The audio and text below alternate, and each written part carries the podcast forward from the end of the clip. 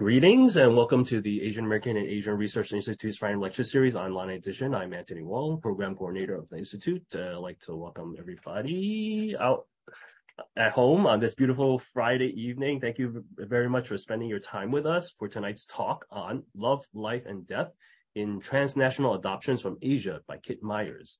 Uh, this talk is based on Professor Myers' upcoming book, supported by the Betty Lee Sung Research Endowment Fund, Uh, which explores how the orphan figure, uh, birth and adoptive families, and sending, uh, meaning Asian, and receiving, United States nations have been configured in transnational adoption discourse and law. Kit Myers is an assistant professor in the Department of History and Critical Race and Ethnic Studies at the University of California, Merced. Uh, he received his doctorate and master's degrees from the University of California, San Diego in ethnic studies, and his bachelor's degree in ethnic studies and journalism from the University of Oregon. Uh, prior to his current position, he was a chancellor's postdoctoral fellow at UC Merced. Uh, his research examines adoption, family, and kinship, specifically in the ways that they intersect with race, gender, sexuality, immigration, citizenship, nation, and indigenous sovereignty. Uh, he has published articles uh, in Adoption Quarterly, Amerasia Journal, Adoption and Culture, and Critical Discourse Studies, as well as co-edited a special uh, issue on adoption and pedagogy. He also serves as an executive committee member of the Alliance for the Study of Adoption and Culture. Please welcome Professor Kit Myers. Yeah. Thank you, Anthony, uh, for your kind introduction. Uh, and yeah, thank you all for being here today uh, on a Friday afternoon or evening for you. Um, yeah, I'm joining from Merced, California, and I just wanna begin by acknowledging the Ahwahnee, Miwok, and Yokut Indian tribes, who are the original people of this land, and the Lenape, who are the original inhabitants of Manhattan Uh, or Mannahatta. And uh, we acknowledge uh, this to honor the tribes, their lives, um, their survival of settler colonialism, displacement, and genocide, but also because of the work that they continue to do to to this day to assert their presence, sovereignty, self-determination, and resistance to settler colonial structures and logics. Um, for me, it's important to remember uh, in that in the work that we do, um, that we all do, which is important, uh, that we not only avoid uh, reproducing settler harm, but also think about how we can contribute to uh, decolonial practice. Um, so I'm really excited to share this space with you all tonight. Um, I wanna give a special thanks um, to AARI for inviting me to speak. Um, this invitation emerged, as Anthony mentioned, from being awarded the the Betty Lee Sung Research Endowment Fund in um, 2021. Yeah, this is the title uh, of the talk for today, uh, Love, Life, and Death in Transnational Adoption from Asia. And um, you'll see my social media right there. The talk being enabled by by receiving this award um, was made possible by the the incredible generous, generosity of the late Uh, Dr. Betty Lee Sung. And um, she uh, just recently passed. And uh, I learned of Dr. Lee in 2017 at the AAAS conference, the Asian, the Association for Asian American Studies conference in Portland. And she was awarded a Lifetime Achievement Award there. Uh, I learned that she was a, you know, an educator and activist and a really a pioneer in Chinese and Asian American studies, uh, Chinese American and Asian American studies, and helped establish the first uh, Asian American Studies department on the East Coast in 1970. Was a co-founder of AARI, um, was extremely active in the Chinatown community and local politics. And so she was a giant and a hero for so many people. And um, and so I just wanna thank um, uh, Betty Lee Sung and and uh, um, and AARI. Um, so today I'll be presenting a portion of my chapter from my book, um, which is a book. It's a book manuscript, so it's it's under review right now. And um, it's entitled The Violence of Love: race, adoption, and family in the United States. And, and this talk is from a portion of a chapter, which is uh, tentatively titled uh, Love, Life, and Death, Opposite Futures and the Protection of the Wrong Subjects. Uh, and, and, specifically, this talk will focus on the first part of that chapter, which is the, the part concerning this concept of opposite futures. So I'll, I'll begin with these three uh, quotes. And this is from a TV show uh, called Harry's Law. Um, so the first quote is This isn't chattel here. We're talking about a child uh, from Judge uh, Seabrook. And then the defense counsel for uh, adoptive parents, U.S. adoptive parents, uh, says it's not about them, the biological parents, or them, the adoptive parents. It's about Lee, her best interest. It cannot be in any child's best interest to remove her from her only family that she knows, her parents, her sister, her country, which is now America. My heart goes out to you, the biological parents. I simply cannot imagine your pain here or the horror that has been lost the last four years of your life. If it were about you, I'd hand the child over myself, but it's not. It's about Lee and then from uh, Branch, who's the lawyer for the Lee's biological Lee's biological parents or birth parents. Um, imagine if a child were abducted, taken to a different country. The parents go to that country to get their child back, only to hear that sorry, the child belongs here now. That would turn our stomachs. The very reason we have this Hague Treaty is to prevent this kind of horror. These quotes are from a 2011 episode of uh, called American Girl from NBC's hit drama uh, Harry's Law. And uh, the plot showcases this emotional legal struggle over a girl who's adopted from China between her American and Chinese parents. Um, so these are the adoptive parents um, uh, right here. I don't know if you can see my cursor, but um, the adoptive parents right here. You'll notice um, this person is Sterling K. Brown, who's uh, actually plays an adoptee, uh, transracial adoptee on This Is Us. Um, and but in this show, he's an adopted parent, and then the Chens, who are the birth family, and then the the judge, who's um, a black woman. Couched uh, in the human rights discourse of best interest of the child, the story illustrates the complexity of transracial and transnational adoption, family, and the law. As the plot unfolds, the audience learns that Mr. and Mrs. Chen had their daughter taken away from them when she was only two years by local Chinese family planning uh, government authorities based on the one-child policy.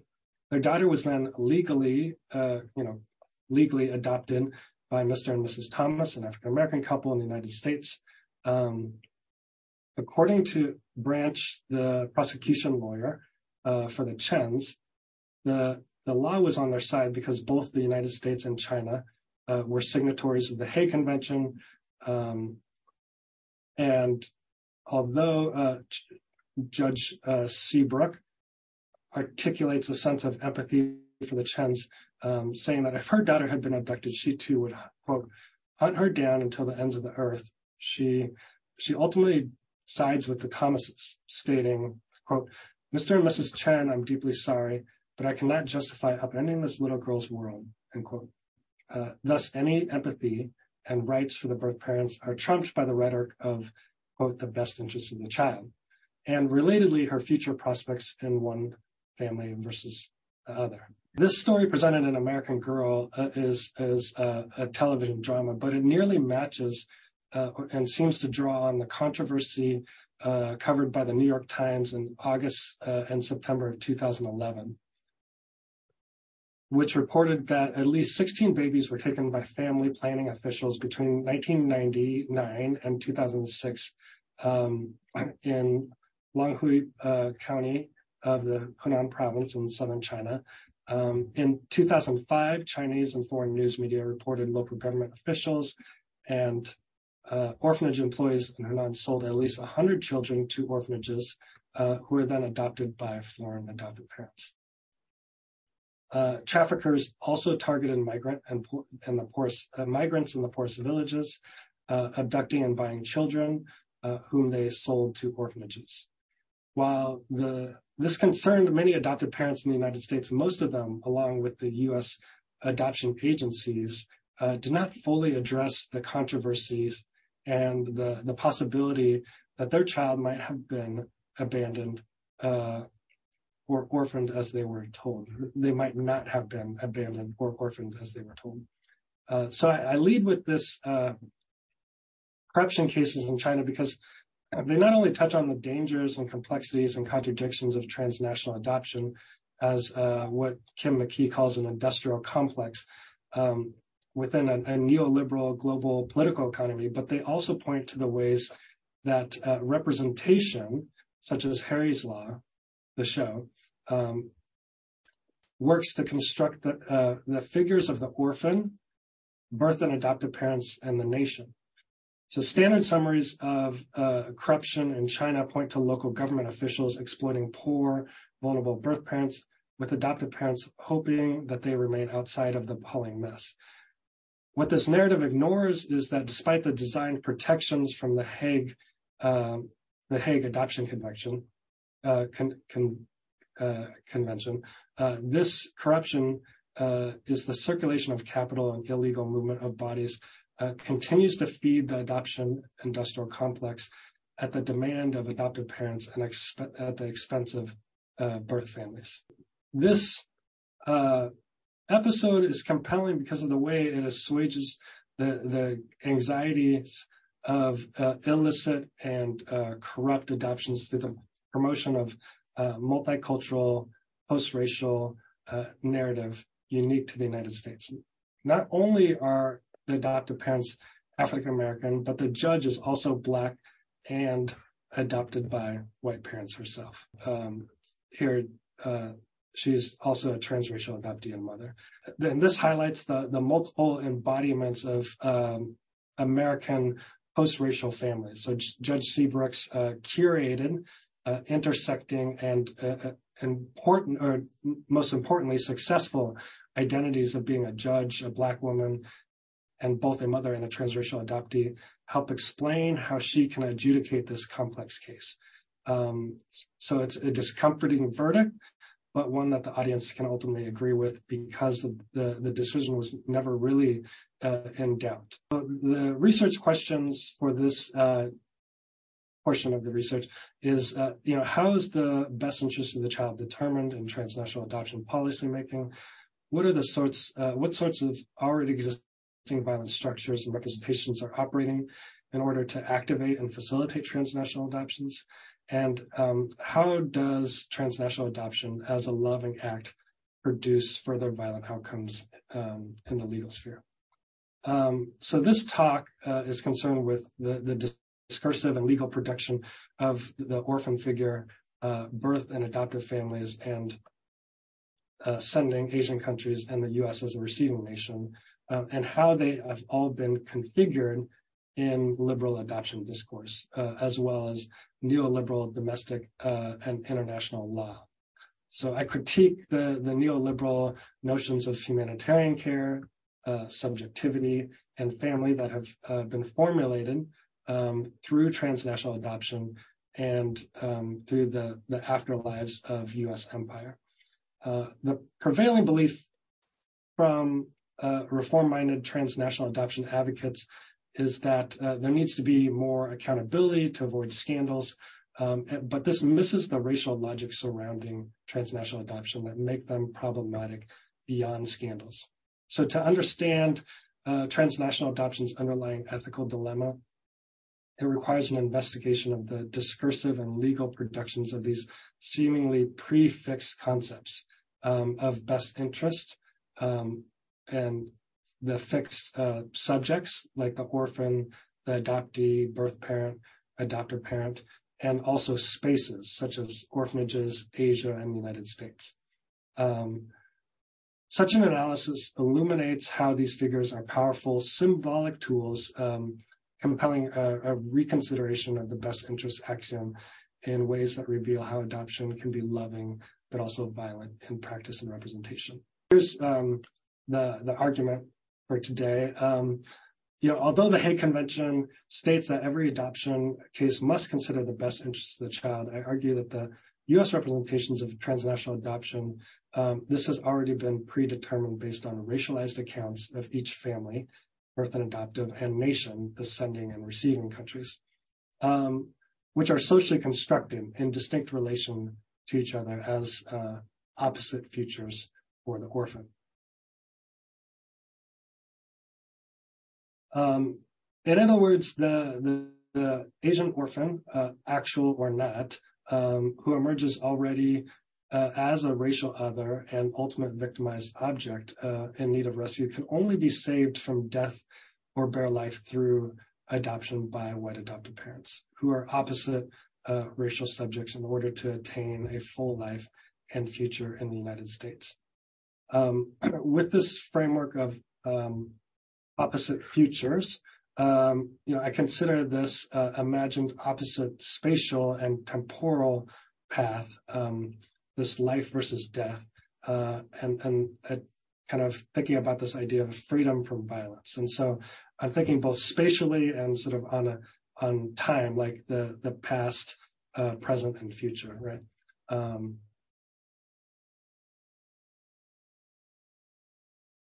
And so adoption and love transform the orphan into an adoptee who is a fully modern subject who can be afforded the privilege of permanency, economic stability, and above all, parental love, um, all of which the birth and or um, even adoptive Asian parents in the space of Asia could not provide.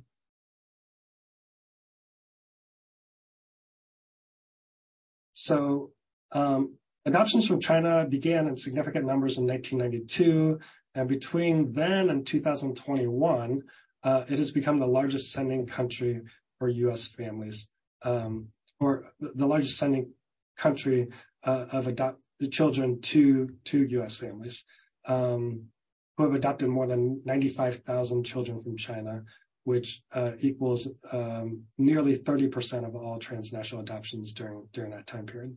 Uh, during about that 30-year time period. Um, China is somewhat unique because as a sending nation, it was almost always perceived as being efficient and having the best institutional safeguards. The, the U.S. government um, um, has at some point placed 17 countries on temporary or permanent moratorium because of known or suspected abuses and corruption. Uh, and unlike scandal-ridden countries such as Cambodia, Guatemala, India, Nepal, and Vietnam, China was thought to have uh, had a clean record for transparency and uncorrupt supply of healthy infants. Yet this representation of China contradicts the West imagination of it as a morally bankrupt and human rights violating communist country.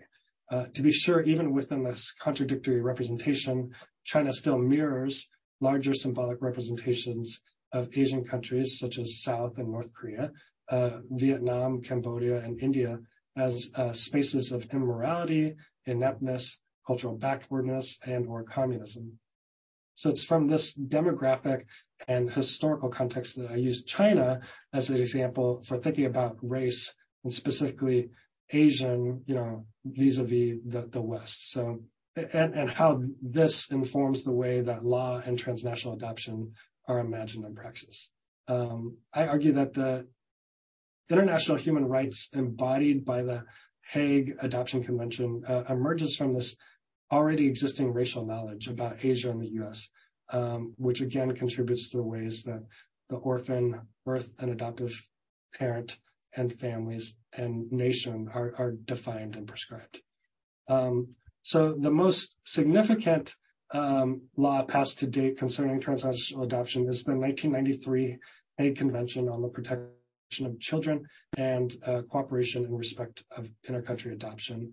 Um, and it came on the heels of um, the UNCRC of uh, 1989, this Convention on the Rights of the Children, which began to address, among any, uh, many other issues, uh, the, the, issue of transnational adoption and the right of the family. So building on this initial steps of the UN Convention, the Hague uh, Adoption Convention is a, a, multilateral treaty that established international standards and safeguards in response to questionable and unethical practices such as abduction, sale, and trafficking that mired the seemingly uh, virtuous practice of transnational adoption.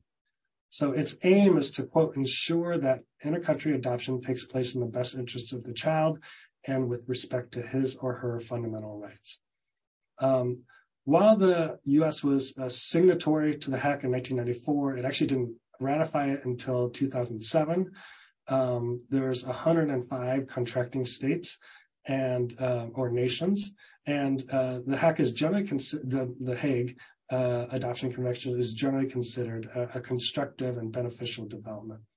Um, yet many uh, adoption supporters have have criticized it because they say that um, an effort to stamp out corruption um, and exploitation uh, th- that um, so so they agree that we need to stamp out corruption and exploitation, um, but sending countries uh, do not have the resources to implement the standards and regulations. And, and the other critique is that the lack of international um, supervisory body, which makes it really difficult to to stop the these uh, exploitative and corrupt practices.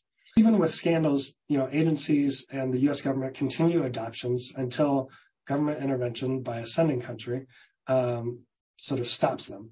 So legal scholar David Smolin states that uh, there is a strong financial incentive to look the other way. Quote, uh, United States agency personnel are financially or ideologically motivated to, quote, believe the best uh, and doubt negative reports, minimize abuses, and keep the system open and running at all costs, even when abuses become apparent, end quote. Um, despite multiple cases of corruption and exploitation, transnational adoption continues to be supported by a large majority of practitioners, experts, and government officials, and those already touched on adoption. Um, in fact, U.S. families have been able to adopt from non-Hague ratified countries such as South Korea, um, Ethiopia, Nepal, and Russia. So these are countries that did not sign the Hague, and so there's no um, there's no international oversight. Um, Ethiopia was not even a signatory, while the other three countries never ratified uh, the Hague Convention. And um, while South Korea is the only country that still facilitates transnational adoption, Ethiopia and Russia stopped in 2018 and 13, respectively, and the U.S. has stopped adoptions uh, from Nepal. Um, these adoptions happened outside of the Hague Convention framework, and they illustrate the machine-like quality of the transnational adoption industrial complex. Um, you also have various laws, um, domestic laws like the Multi-Ethnic Placement Act, the Adoption Tax Credit, and the Child Citizenship Act, um, which work in conjunction with the Hague Adoption Convention. Uh, and they're perceived as these moments of inclusion and progress for adoption policy and practice. Um, adoption in this context uh, moves from uh, its troubled past to being of being uh, exclusive, discriminatory, stigmatizing, unethical, and illegal to um, being inclusive, respectful, uh, ethical, cultural, um, uh, democratic, and humanistic, and, and, all of these things. Uh, so for as long as we focused, uh, so for so long we've focused on uh, exclusion as the, basis for understanding racial subjection. Um, so it makes sense that adoption supporters on both sides of the political spectrum are confused as to why some uh, want to stop this quote unquote inclusive and loving act that transcends difference. According to, to UNICEF, the, organization most cited uh, for statistics, there are uh, 147 million orphans in the world. Uh, for most people, the term orphan conjures the image of helpless and parentless children um, or child, and, and, many dictionaries use this definition as well. But UNICEF and other aid organizations define orphan as any individual under the age of 18 who is the, uh, without one or both parents. Uh, perhaps more stunning, only 4% of children in institutions are true biological orphans, uh, where both parents have passed. Um, Eleana Kim argues that the orphan is this highly mediated and sentimentalized social and legal figure who represents a Agamben's notion of bare life that is in need of rescue. Uh, Laura Briggs adds to this conversation by arguing that the visual imagery of a mother and her child or wave uh, her through the, the last century has helped shape the politics of transnational and transracial adoption uh, in terms of liberal interventionism and the notion of rescue. And she critically engages uh, this, what she calls the visual uh, iconography of rescue uh, that manifests in these sentimental narratives and the rescue trope uh, of transnational adoption, along with the, the, the dependence on the stereotypes of innocent, sick, helpless, and crying children uh, vis-a-vis the cold, uh, the culturally cold, indifferent, backwards, and um, and grateful um, and or grateful birth parents.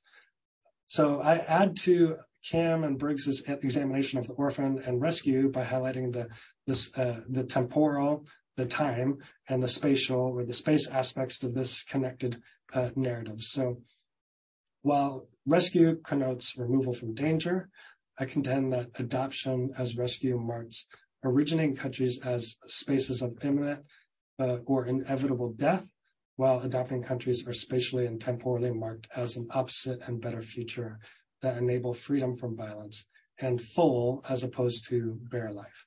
U.S. politicians uh, rehearsed this spatial and temporal rescue narrative during the steps prior to implementing the Hague Convention in 2008. Uh, in the congressional hearings on the implementation of the Hague Convention on Intercountry Adoption in 1999, the dominant sentiment was that the transnational adoption was a key solution to children in need of a loving, permanent home, and that the United States in particular was a positive future for them. So these are uh, quotes from the actual hearing, the congressional hearings. Clearly, international adoption saves solves problems. Children um, living with without loving families uh, and in often terrible conditions have an opportunity for a very bright future. Sorry, a very bright and optimistic future here in the United States or with adoptive parents in other countries. And this is uh, Democratic uh, Representative Sam uh, Gejdenson. That transnational adoption was a quote bright and optimistic future and solution for children was clear because the United States had this long history of welcoming and caring orphan children. Uh, Mary Ryan, an ambassador and assistant secretary of state for consular affairs, reminded everyone of this fact.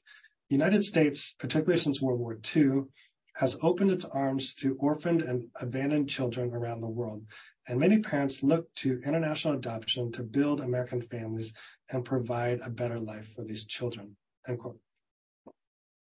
Indeed, transnational adoptions that followed World War II, the Korean War, and the war in Southeast Asia, along with representations of uh, destitute orphanages and uncaring institutional workers, produced the image of the waiting Asian orphan and loving American adoptive families in our collective imaginations. Republican House Representative Thomas uh, Bliley uh, painted the picture in his opening statement. Thousands of children worldwide are waiting helplessly for parents to read to them, to teach them how to tie shoelaces, to say bedtime prayers with them, and to eat ice cream with them on a summer night. It is in the best interest for a child to be a part of a loving family. The Hague Intercountry Adoption Act gives the U.S. Congress an opportunity to stand up and reaffirm our support for intercountry adoption. I am proud to support this bill because I've been blessed by my own experiences with adoption. So now I'm doing what I can to help thousands of innocent children find a home. These uh, statements from the 1999 congressional hearing uh, exemplify the ideological presumptions uh, in adoption discourse among government officials. They point to the ways that discourse about loving Christian American families and democratic U.S. government have facilitated the corp- incorporation of overseas orphan children who need homes. Uh, Bliley's admission of being touched by adoption in his own family illustrates that the personal and familial are intimately tied to political decisions. All American activities, such as reading books and eating ice cream, convey the simplicity of this situation that children are in need, families who can provide loving homes, and the government that can uh, facilitate the process. Um, so just before the ratification and implementation of the Hague Convention, uh, in 2007 and 8, uh, Congress held another hearing in 2006 on Asian adoptions in the United States. Similar to the 1999 hearings, uh, we have Senator Larry Craig, who said, we are entering a new era of international adoption by Americans, an era which the federal government has a critical role in the adoption uh, process. So Thomas Atwood, um, sorry, uh, Thomas Atwood, who's the president of the National Council for Adoption, and his written statement for the hearing. This is again 2006 now. The benefits, uh, quote, the benefits of intercountry adoption to children are indisputable. The clinical records confirm what common sense tells us the outcomes for children who are adopted internationally are better than those for children raised in institutions or in foster care. End quote. So here Atwood uh, added that the truth seemed self-evident that given the choice, most people would choose loving permanent family through intercountry adoption over living without a family in a country where one happens to have been born. This dire need narrative, coupled with uh, scientific certainty of positive outcomes, um, activated the government's continued role in facilitating such adoptions. The opposite future narrative, however, does not just rescue orphans from uh, quote terrible conditions to a better life, but it also rescues them from imminent death. So in the same year as the as the 2006 hearings, Harvard Law professor Elizabeth Bartholet, who is a prominent adoption scholar and an outspoken uh, proponent of transnational and transracial adoption, um, and also an adoptive parent of Peruvian daughters, uh, employed policymakers to think, quote, emphatically about the child at the heart of international adoption debate. In this uh, a law review article that she published, she narrates this hypothetical, rational conversation between herself, along with the audience, um, and a typical child uh, to convey its experiences, needs, and wants. And so she presumes this child uh, is a girl in China because there are more girls available than boys, and China is the top sending country.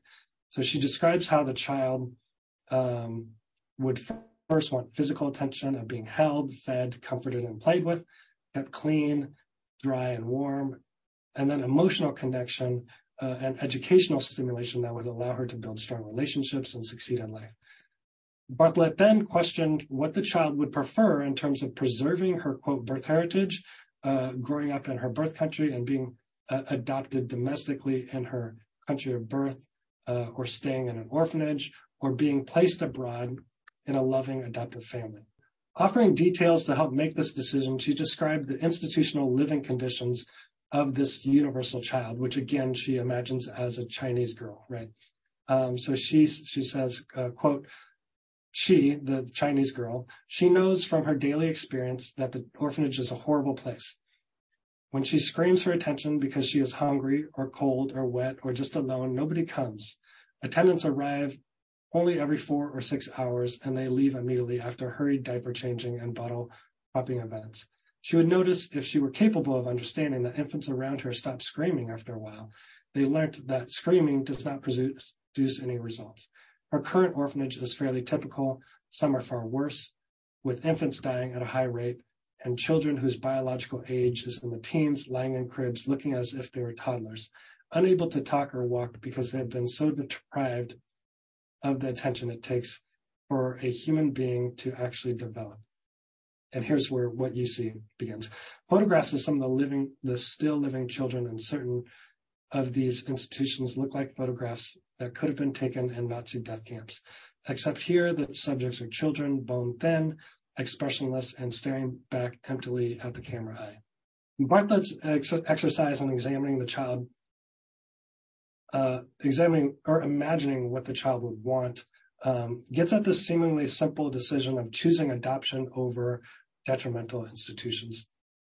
The invocation of Nazi death camps conjures Giorgio Agamben's uh, formulation of bare life and those who may be killed uh, to unprecedented degree. Um, and her comparison suggests that the institutionalized children who are not adopted are bare life because they exist in spaces of widespread death and extreme deprivation. In this situation, the orphan is marked as a damaged racial Chinese subject in a del- uh, deleterious um, racial space and time that's anachronistic, ill-equipped, and inept, um, and is the ultimate victim. Indeed, the identification of the global racial difference explains not only the orphan's lot in life and the need to be rescued, but also that the West be the rescuer who prevents the orphan from dying in the way that China cannot. Indeed, transnational adoption presents a future that guarantees full life. Full life here represents not just being rescued or a better future, like domestic adoptions in China might, nor the idea or even promise of an American dream, like a typical immigrant future does. Rather, it represents an unquestionable guarantee of an opposite future precisely because the orphan, as what Eleana Kim and Kim Park Nelson call a non-immigrant immigrant, is being rescued by a white American family uh, to the United States. So Bartholet continued her imaginative exercise and illustrates this above by um, this above point by writing. She, might grow up um, wondering about her racial or national identity, wondering if she's truly American or truly something else. However, we should also tell her that many people in her country of birth would be thrilled to have the opportunity to go to the United States, especially if they could get the kind of education and other advantages that most adoptive children would enjoy, so that they could participate in what is still seen by many throughout the world as the American dream. We should tell her that the research shows adoptive children do very well on all measures that social scientists use to assess human happiness, and that it reveals no evidence that the child are in any way harmed by being placed internationally. Finally, we should tell her that the research shows that children raised in significant periods of time in institutions do terribly ba- badly in all of those social science measures. So, in the second quote um, about the hypothetical child, the Chinese girl, uh, Bartholet shallowly concedes that identity struggles the, child the child might have, um, that they might have to negotiate. Uh, and this is ignoring surveys and studies that have shown a majority of transnational adoptees have had to contend with these issues. So for Bartholet, the U.S. offers this opposite spatial and temporal future embodied in the American dream. And despite the qualifying usage of, you know, many uh, Chinese adults and people throughout the world. Um, Bartholet's statement advances a position that uh, for her is irrefutable. Uh, in, in, distinction, um, being raised in an institution like an orphanage means the child would do terribly bad, right? Uh, and, and her statement leads to, to this conclusion. Um, it seems obvious to me that this infant would choose, uh, if she could choose, she would choose not to spend another day or hour in the institution if at all possible. She would choose to go to the first good adoptive home available, regardless of whether that was in her country or birth or abroad, so that she could begin living the kind of life infants deserve and need in terms of their day-to-day satisfaction and in terms of their prospects of a normal development so that they can live and thrive as adults. So while Bartholet indicates support for both domestic and transnational adoption in her imagined orphan Chinese girl. She never represents what an adoptive Chinese future could look like outside of the institution, nor does she consider how state and local governments might assist birth parents so they could reunite with their children. Uh, the cultural distinction outlined by Bartholet becomes a proxy for racial difference. Thus, not only is racial difference ascribed to the orphan figure, but also to the space in which the orphan occupies and our future um, attached to that space if she were to remain in China. Her articulation of China, China uh, presents it as anachronistic, um, and despite orphanage care, domestic adoption, and foster care all improving in China by the mid 2000s, uh, Bartholet and others continue to express the solution to children orphanages is to bring them to the United States. For her, the choice is based on these truths is uh, obvious, right? It's only through transnational adoption that um, these children can can achieve full life, um, and that they can't be uh, thriving and fully modern subjects in the space of Chinese institution that portends death. So the scandals that have plagued transnational adoption have only made this narrative stronger. For example, in 2006 hearings, the officials argued against implementing um, the Hague Convention. So again, the Hague actually isn't ratified in 2006 yet, and so they're, they're arguing against it um, because the fear that would in, inhibit transnational adoption. So this is uh, Senator Mary Landrieu, and in her testimony, she expressed frustration uh, with the government over, when government overreacts. Um, that could and this could ultimately harm children and adoptive families. Uh, believe me, nobody wants to eliminate fraud more than our delegation, our whole caucus. But I want to say this for the record: when a bank is robbed in Chicago, we do not shut down the banking system. We go find the bank robber, we put them in jail. Every time there's one stealing of a baby or, you know, one violation of crime, everybody starts shutting down international adoption. And we don't realize when they do that, they literally sentence children to death, literally, and they disrupt the lives of thousands of good tax paying, church going American citizens. And I'm going to fight against these closures. And we keep going through that we keep going through. And we need to keep the system open, transparent, and it is a literal lifeline to children and a happiness line for parents. In the statement, uh, Senator Landrieu is arguing the importance of preventing child trafficking and corruption, but places this greater emphasis on the continuation of adoption, which is justified by the narrative of life, freedom, and happiness for the child. Um, and similar to the language in debates about foster child, uh, uh, the foster child, foster care, and domestic transracial adoption, these statements articulate the Asian orphans as ultimate victims with a future in which they are sentenced to death. Um, while the white American adoptive family, who is uh, the good, tax-paying, and church-going uh, subject, is the victim of regulation. So the second part of my book chapter um, that this is based on explores how adoption discourse and practice centers the protection of adoptive parents over and against children and birth parents. And this is demonstrated also in the congressional hearings and by Bartholet's claims. Like she, for instance, makes this claim that paying birth parents who would relinquish their child in any event isn't actually the worst evil. Um, and then the latter part uh, outlines how transnational adoptions do not guarantee an opposite future, and it does so by examining issues of rehoming and uh, deportation of transnational adoptees. Um, so the issue is that receiving countries, uh, adoption agencies, and adoptive families do not actually become illicit or unlawful, nor do, are they perceived as contributing to illicit adoptions. In other words, transnational adoption hinges on accepting trafficking and illicit practices as normative or unfortunate, but not de- but not uh, a detrimental side effect. Uh, children are laundered through the adoption process after suspect conditions of relinquishment. And thus the Hague Convention states that every adoption case must consider the best interest of the child. But in U.S. legal discourse and practice, uh, this decision has already been predetermined.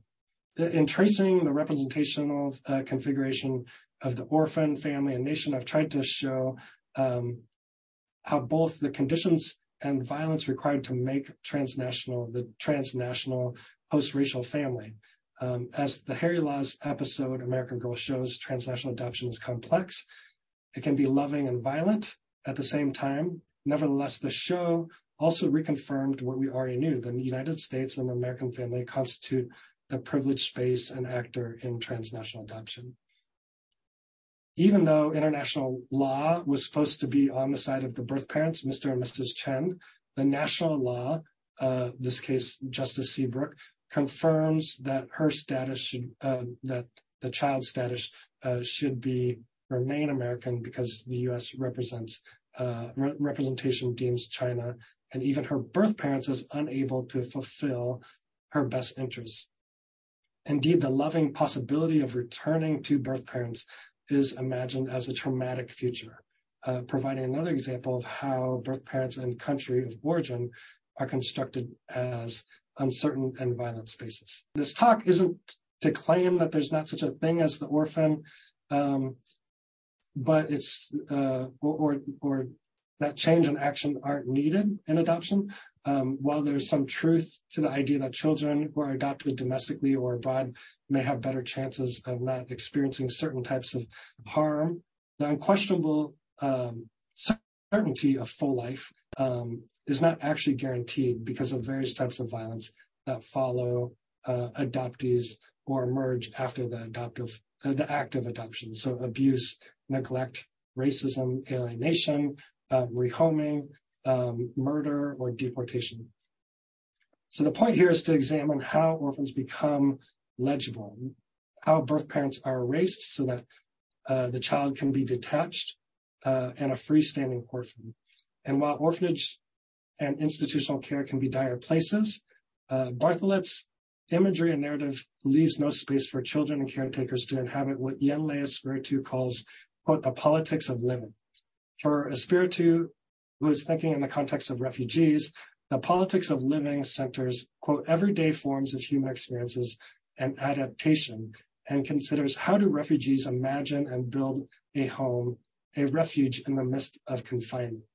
And so to conclude, here I want to amend uh, this to how do orphans, if they're orphans at all, imagine and build a home in the midst of an institution like an orphanage. Um, this is not to romanticize orphanages because, um, as many have shown, uh, they are problematic and can be corrupt and can contribute to, to the actual problem. Um, rather, it's to highlight how transnational adoption and human rights discourse don't allow orphans to be subjects who might eventually assert their agency through acts of care, love, labor, resistance, memory, and survival. Instead, they can only be understood as abject racial subjects whose rescue, um, whose only chance at full life is through transnational adoption. So, in other words, um, why is it that the quote universal subject can only be universal in the geography of the United States and through the adoption by a white family?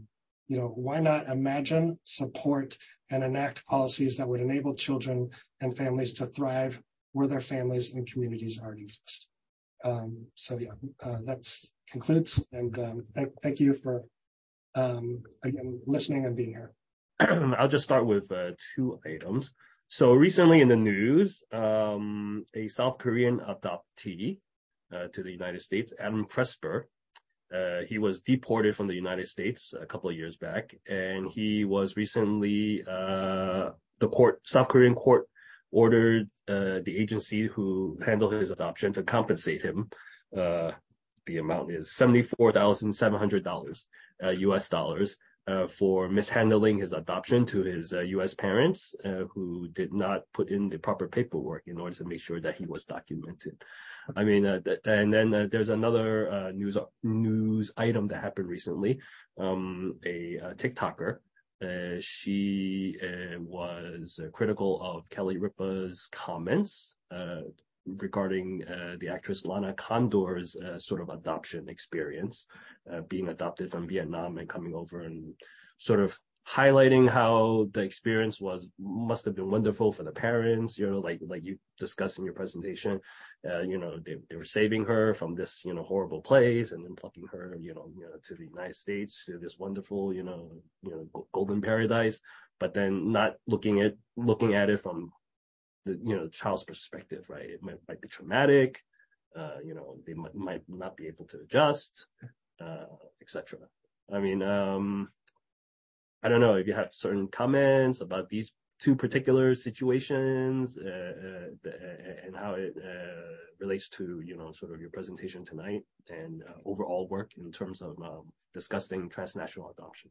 Yeah, yeah, yeah. Th- thanks uh, for both of those, and and maybe I'll start with the second, even though I'm actually not familiar with it. Um, so thanks for bringing that to my attention. Um, so I, I, do know. I mean, I've I've seen um, a couple of her movies, Lana Condor's movies, and but I hadn't heard about the Kelly Ripa thing.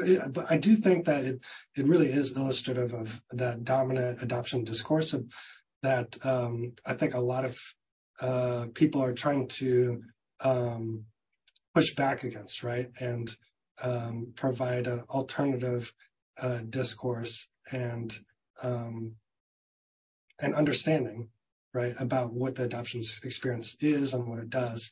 And um, so I'd be interested to, to I'll, I'll, have to take a look and try to find that TikTok critique of it. But I'm sure, I'm sure it's like, you know, a critique that a lot of folks have and maybe aligns with some of the stuff I was saying in terms of how this opposite future isn't guaranteed. There's this presumption that when children get adopted from another place that they um, are are gonna have this you know magical life, and um, and that they should be lucky and they should be grateful.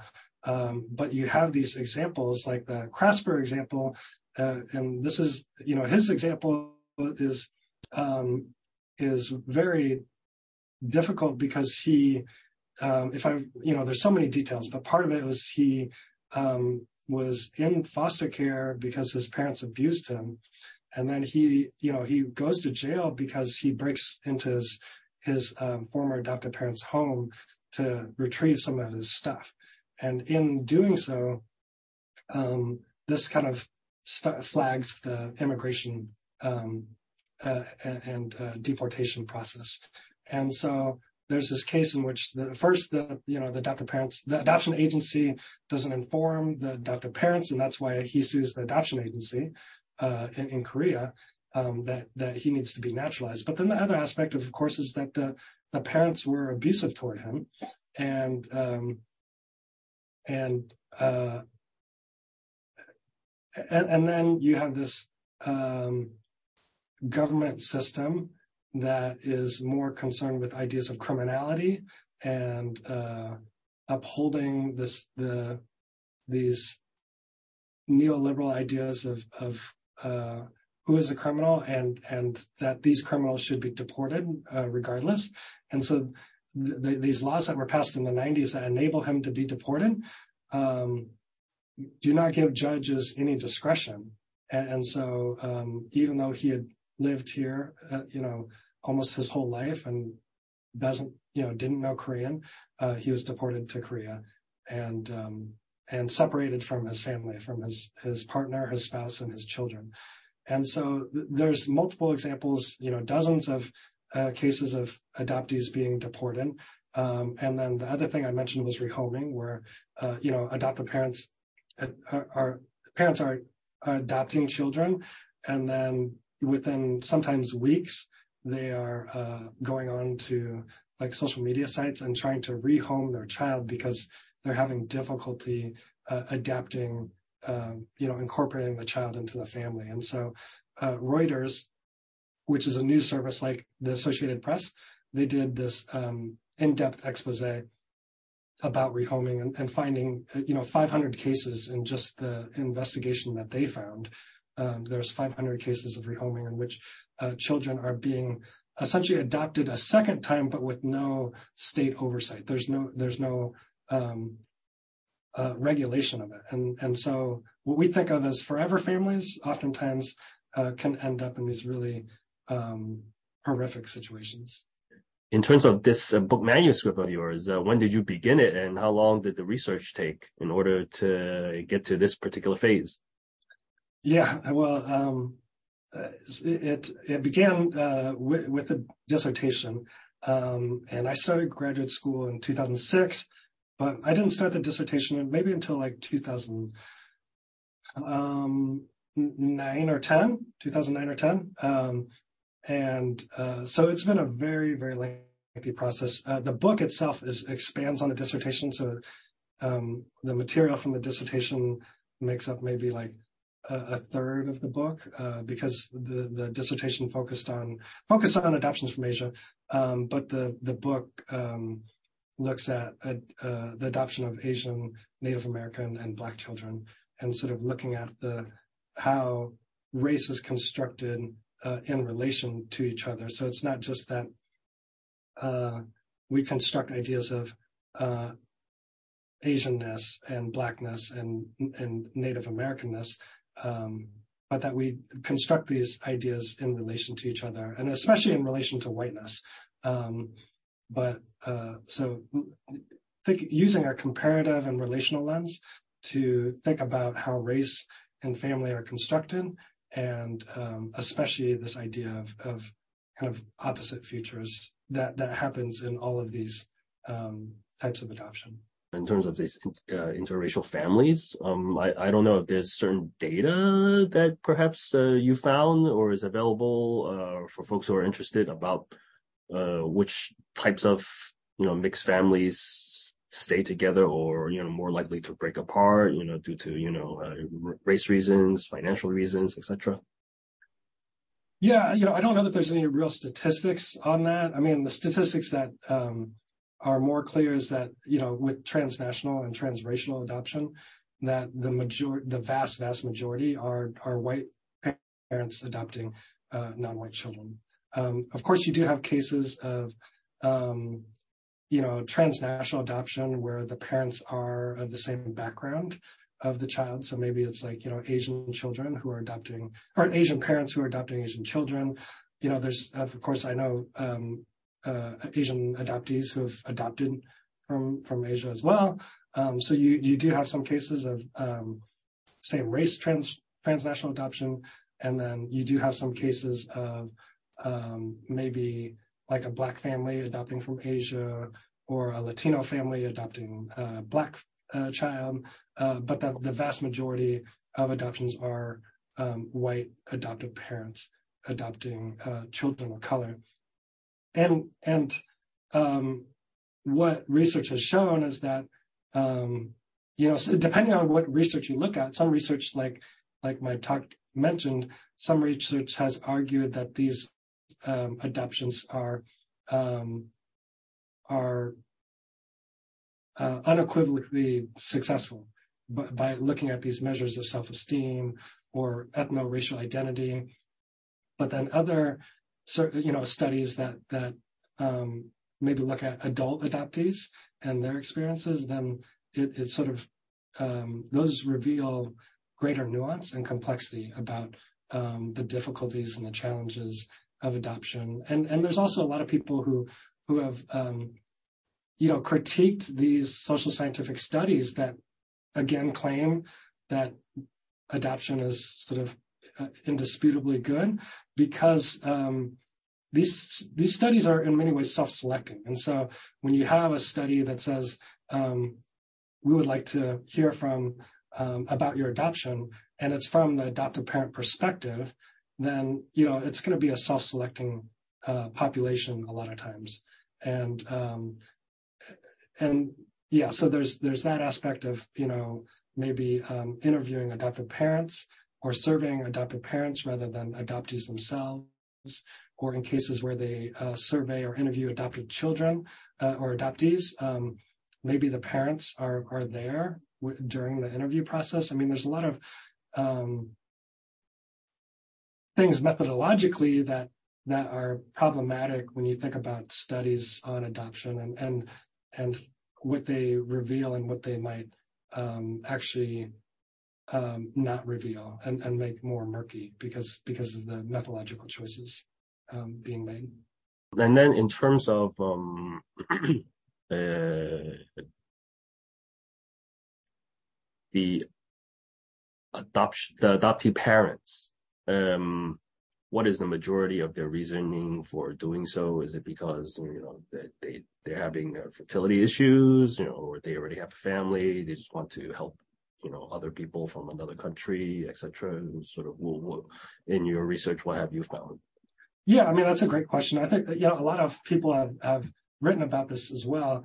Um, that uh, you know early adoptions were really um, kind of rooted in early transnational adoptions, um, especially from um, Asia, were rooted in this idea of uh, sort of different forms of humanitarian care. And so, and, and part of it was like, um, you know, Christina Klein talks about this idea of Christian Americanism, where um, you could sort of be patriotic and Christian um, in in sort of this adoption. First, it was kind of like adoption through um, you know, the kind of symbolic adoption where you symbolically adopt a, a child and, you know, give like $10 a month to adopt someone. Um, but then it became sort of uh, actual adoptions. And usually you have Harry Holt and Harry and Bertha Holt, um, who started the Holt International. And, um, and they were super, they were very evangelical. And so for them, it was about, um, this idea of, you know, God's, um, doing God's work of of rescuing um, orphans, and and you know their their only requirement in these adoptions was that the adoptive parents be Christian, and so the early um, early you know, transnational adoptions from South Korea were plagued with um, uh, a similar corruption that I talked about um, today. Uh, in, in, in fact, in that they were proxy adoptions. So there was no actual adoption agency. There was no process um, to to vet um, uh, adoptive parents and to have them, you know, do home studies and do trainings and those sort of things. Um, and so people, you know, were adopting because of the the religious aspect, because of the humanitarian aspect, but of course because of um, you know fertility issues can be another um, aspect. Um, by the you know when we, we when we went to Chinese adoptions, uh, the adoptions uh, from China, one of the reasons why um, that increases is because uh, um, you then had um, the sort of this increase of uh, LGBTQ families uh, adopting, and so that was uh, sort of uh, another aspect to it of like you know parents um, whether they're single um, or um, uh, same sex or whatever, you know, people wanting to create families. And and um, using adoption as as a means to create family, and so that that's part of the research, right? Is that this, you know,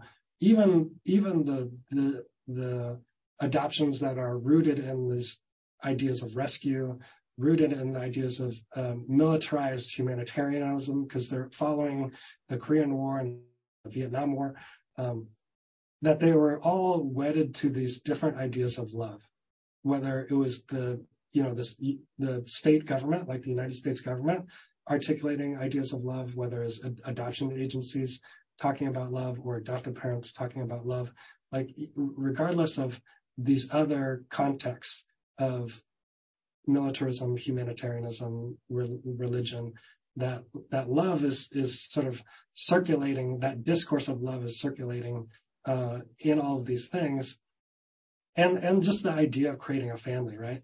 And so I, I tried to um, think more critically about this idea of love and and what does it mean? What does it do? What does the discourse um, uh, do? And and how does it help in, in terms of constructing racialized notions of, of family and space? Uh, we have our first question here from uh, Kate Firestone. Uh, hi, Kit. Great to see you, and thanks so much for your presentation and work. Uh, they have a few questions because they arrived a little late. Um, number one, what popular television material did you analyze for this project? You did discuss that earlier, and I've actually watched that on NBC when it was still on. And if you had uh, the time slash space, are there other popular media pieces you could have included? Uh, thinking about adoption influencers like that white adoptive family in Ohio who rehomed their adoptive son from China. Uh, number two, uh, huge congrats on the book. Looking forward to it since Real Families, and wondering what's next for you in terms of research topics and focus. Okay, yeah, yeah. Thanks, thanks, Kate, and um, thank you for for joining um, on a Friday night. And um, yeah, so you know, I a lot of my research uh, it focuses on like discourse. Um, so one part of the book uh, looks at um, positive adoption language and social scientific studies, but the discourse that's in these studies. Um, another aspect looks at uh, yeah congressional hearings at the domestic uh, or the national for for um, federal law, and then uh, looking at uh, discourse in um, international law, and, um, and and so the the popular representations I actually don't go into too much. And so what I did look at was for this particular one was um, was the Harry's Law episode. And you know, there's certainly other folks who have um, like the the main person that's coming to mind is is uh, Kira Donnell, whose uh, whose work is on um, you know analyzing popular media uh, and popular representations like um, Modern Family and um, and I think this is us. Um, but but yeah, there's some there's some definitely some folks out there who are um, analyzing how adoption is represented represented in, in some of these other uh, television shows. Um, and then the let's see. Yeah, the second one. Uh, what's what's uh, coming up for you now. Right. Yeah. And well, and the, the adoption influencers, you know, I haven't heard of that um, example you're talking about. And I do think it's really super interesting to think about how social media um, is contributing to the discourse. And and and um, this, yeah, sounds like this really um, disturbing example that you're offering, uh, but not not really just surprising, right? Because uh, you know I'm on social media Twitter and Instagram, and, and you see um, how people respond to, um, you know, the topic of adoption, whether it was the the sort of the overturning of Roe versus Wade and how you know people were starting to you know really talk about like adoption as a solution, um, to just people's um, uh, you know post about um, you know, just really sort of uh, uncritical post about um, searching for uh, someone who's relinquishing so that they could be uh, parents. And uh, so, yeah, I think social media is, is a really interesting space to, to uh, look at. Um, in terms of my next project, I, I do think um, I'm not quite sure, but I think I might look at, at foster care actually, in uh, maybe in California, and um, and have it be very interview based, um, and interviewing former foster youth, uh, social workers, and maybe foster um, parents. And um, you know, my family, we did foster care. We're in Oregon, and so I had maybe like seven uh, foster siblings. Um, and uh, so that's that's another aspect. You know, part of my research is on adoption of Black children in the U.S. and um, and certainly there's like this newer movement of um, abolishing the child welfare system or the family policing system, and so I'm I'm kind of interested in again how race is constructed, how families are constructed, but also I'm really interested in ideas of like uh, alternative kinship and um, abolition and different types of care. Um, and so that's kind of uh, the next research project is thinking about abolition and um, and different forms of care. So that might be um, uh, in foster care, but still very much tied to to adoption, um, especially transracial adoption. And now we have a second question from uh, Riley Woods. Uh, how can adoptees be represented properly in media and everyday life? And in your experiences, have you noticed any strategies that may help the uh, common, quote unquote, uh, adoption story?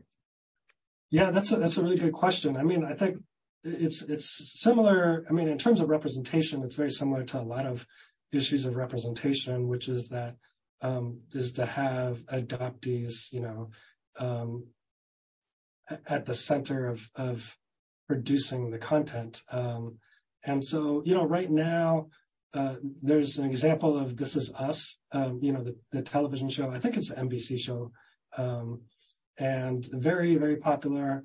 And um, there's a prominent transracial Black adoptee who uh, did advising for the show, but she was never given credit. And she was never like really pulled on. Like you would think that the show would, you know, pull someone on sort of full time to help with that storyline. Um, I think certainly that's one aspect. Um, I, I, you know, I am a big proponent of of the idea that representation matters, but at the same time, um, I'm also of the proponent that representation won't save us necessarily. Um, like having j- just having better representations of adoption, I don't think it's going to save us because I don't think adoption is like, uh, because we need to, to, to go another step to think about um, critiquing the institution and um, and so you could you could have a show that maybe critiques the institution but you know in, in those type of venues uh, mainstream media, it's they, they, can only go so far because they have to think of the larger audience. And so, whenever we think about um, these sort of blockbuster um, examples, then it I do feel like there's a limit, but but at the same time, I'm really I do get really excited. Like you know when uh, everything everywhere all at once, you know, was winning left and right, and and I think it's I do think it, it's a it's a it's a great movie, and so you know that matters because there's the people who were uh, involved in it um, from the back end to the front end um, were Asian or Asian American, and um, and so that that certainly matters. Other question from Ryan Artes. Um, can you please talk about your hopes and wishes uh, for what your research will achieve and inspire for adoptees and non-adoptees alike? Yeah, thanks. Thanks for that question. I mean, I do. Um, you know, th- this talk, I'm I'm not sure. I mean, it, it, it's academic, but parts of the book I try to make less academic. Um, and especially with the intro and the conclusion, because I feel like, you know, a lot of people with academic books, they're just going to be reading the intro and conclusion anyway. Um, and, uh, and so I, I, do want it to, to, to reach, um, people who are touched by adoption. So that's, of course, adoptees, adoptive parents and birth parents, um, and people who, you know, are work at an adoption agency or who are social workers or who are lawyers, um, psychologists, um, and and you know that that's the primary audience. Um, certainly, the other audience is going to be, um, I think, a general academic audience who is interested in ideas about race and family and um, and nation building and um, how these things intersect, how ideas of uh, race and gender and sexuality intersect, or uh, how um, settler colonialism is sort of um, attaches itself or in, sort of embeds itself in, in uh, a lot of these um, everyday practices that we uh, uphold. And um, so, so there's yeah, there's multiple audiences, I think, but I do think that the main audience uh, is for me is the one that is attached to adoption somehow.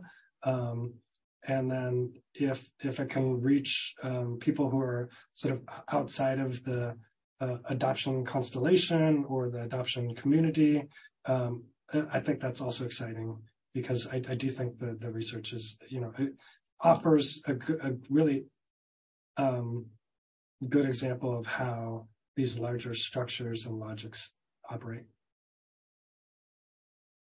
Uh, in terms of um, your research, uh, did you uh, get to interview a lot of these adoptees at all for your manuscript at length?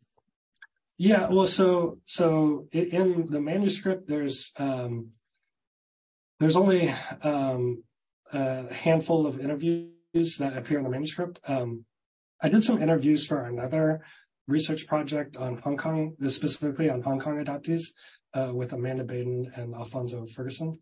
Um, but uh, I interviewed some adult adoptees who worked at a summer camp that I also worked at, and so you know, in in those interviews, you know, we're um, we're we're talking about uh, birth culture camps versus the camp that we worked at, which is an adoptee. Um, uh, it's an adoptee created and led camp, whereas a lot of the birth culture camps for adoptees are created by um, adoptive parents. And so this kind of gets to the question that um, I, I, forgot uh, who who had asked, um, but about representation. And you know, so here's an example where adoptive parents, because they were told that the assimilative practices of previous generations was was harmful, they're told like a multicultural approach of of of um, celebrating birth culture um, in this multicultural way was um, a positive step. It was a good um, step in the right direction, and so they created these birth culture camps in an attempt to fill this, you know, quote unquote void. Um, and uh, but in doing so, so in doing so, it's they become really popular. Like adoptees really enjoy them. Um, but then the camp that I worked at, the the director changed the birth culture camp into a different format um, with the help of other adoptees and created a different curriculum based on identity, adoption, and race and racism. Um, and so that enabled, um, you know, a larger community of adoptees to come together, not just from one ethnic group uh, or cultural background, but from, you know, anybody who is transracially or transnationally adopted to attend this camp and to think through, or not to think through, but, you know, to, to, um, sort of engage in these issues that in many ways are more relevant to adoptees. Um, because birth culture, um, the way that it was offered in the birth culture camps was kind of superficial. Um, and it was coming from this adoptive parent perspective, like this is something that's missing and we're going to center this. And it, and it actually oftentimes didn't address birth parents in the birth culture camp. So the, the place from which birth culture comes and emanates, right? Th- that sort of link was not addressed, right? Like, why are we having to have this camp? It's because we adopted you and you don't have connection to your birth parents and your birth family and your home culture, right? And so, but that part isn't isn't really addressed, right? The part that's addressed is we're going to teach you how to maybe cook some food and learn a couple, learn some phrases and learn uh, a dance and and and we'll have an ethnic market and an ethnic feast, right? Whereas the other camp that was created by adoptees and uh, had adoptee counselors, you know, focused on these discussions that were more relevant. And and so I think you know in terms of that's not popular representation, but that is um, it is a form of knowledge making, right? And it's a part of uh, creating um, an understanding about what adoption is. I want to thank Professor Myers for a wonderful uh, discussion and presentation. Uh, we look forward to his book manuscript becoming a book, hopefully coming out uh, next year, I hope. And with that, have a good evening. And remember to be an upstander if you see a fellow person in need and have a great Memorial Day weekend. Thank you very much, Professor Myers. All right. Thanks, Anthony. Next, William, uh, for, for attending.